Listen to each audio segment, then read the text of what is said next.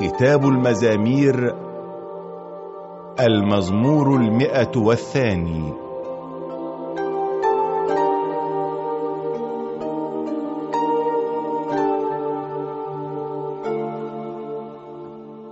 اسمع دعائي يا رب. ليت صراخي يصل إليك.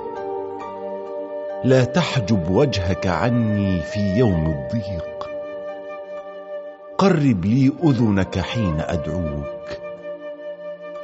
أسرع واستجب لي لأن أيامي تفنى كالدخان وعظامي تحترق كانها جمر متقد. قلبي مريض ويابس كالعشب حتى نسيت أن آكل طعامي. ومن شدة نحيبي أصبحت جلدا على عظم.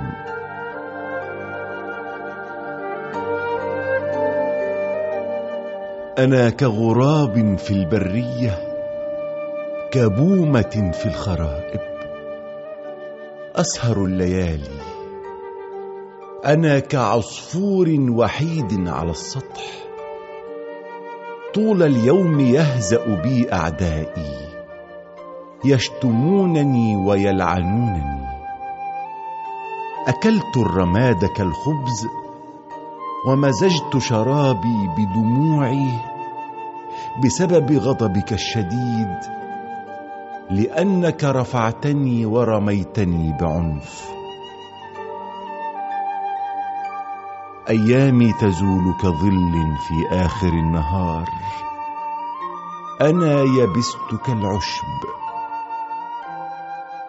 أما أنت يا رب فإنك جالس على عرشك إلى الأبد وذكرك يبقى إلى كل الأجيال. أنت تقوم وترحم القدس. جاء الوقت لترأف بها آن الأوان. عبيدك يحبون حتى حجارتها ويهتمون حتى بترابها. فتخاف الأمم اسم الله ويهاب كل ملوك الأرض جلالك. لأن الله يبني القدس ويظهر في جلاله. يلتفت إلى دعاء المحرومين ولا يحتقر دعاءهم. يكتب هذا للجيل القادم والذين سيولدون فيما بعد يسبحون الله ويقولون أطل الله من مقدسه في الأعالي من السماء نظر إلى الأرض ليسمع أنين المساجين ويطلق سراح المحكوم عليهم بالموت.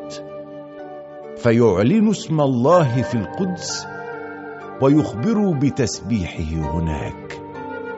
عندما تجتمع الشعوب والممالك معا لتعبد الله.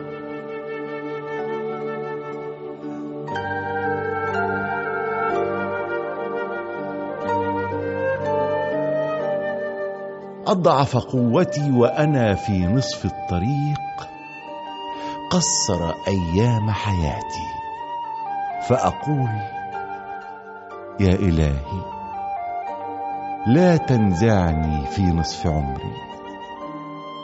أنت الباقي إلى الأبد. أنت في البدء أسست الأرض. والسماوات هي عمل يديك.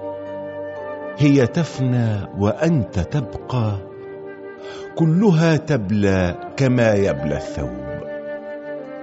تغيرها كرداء فتتغير.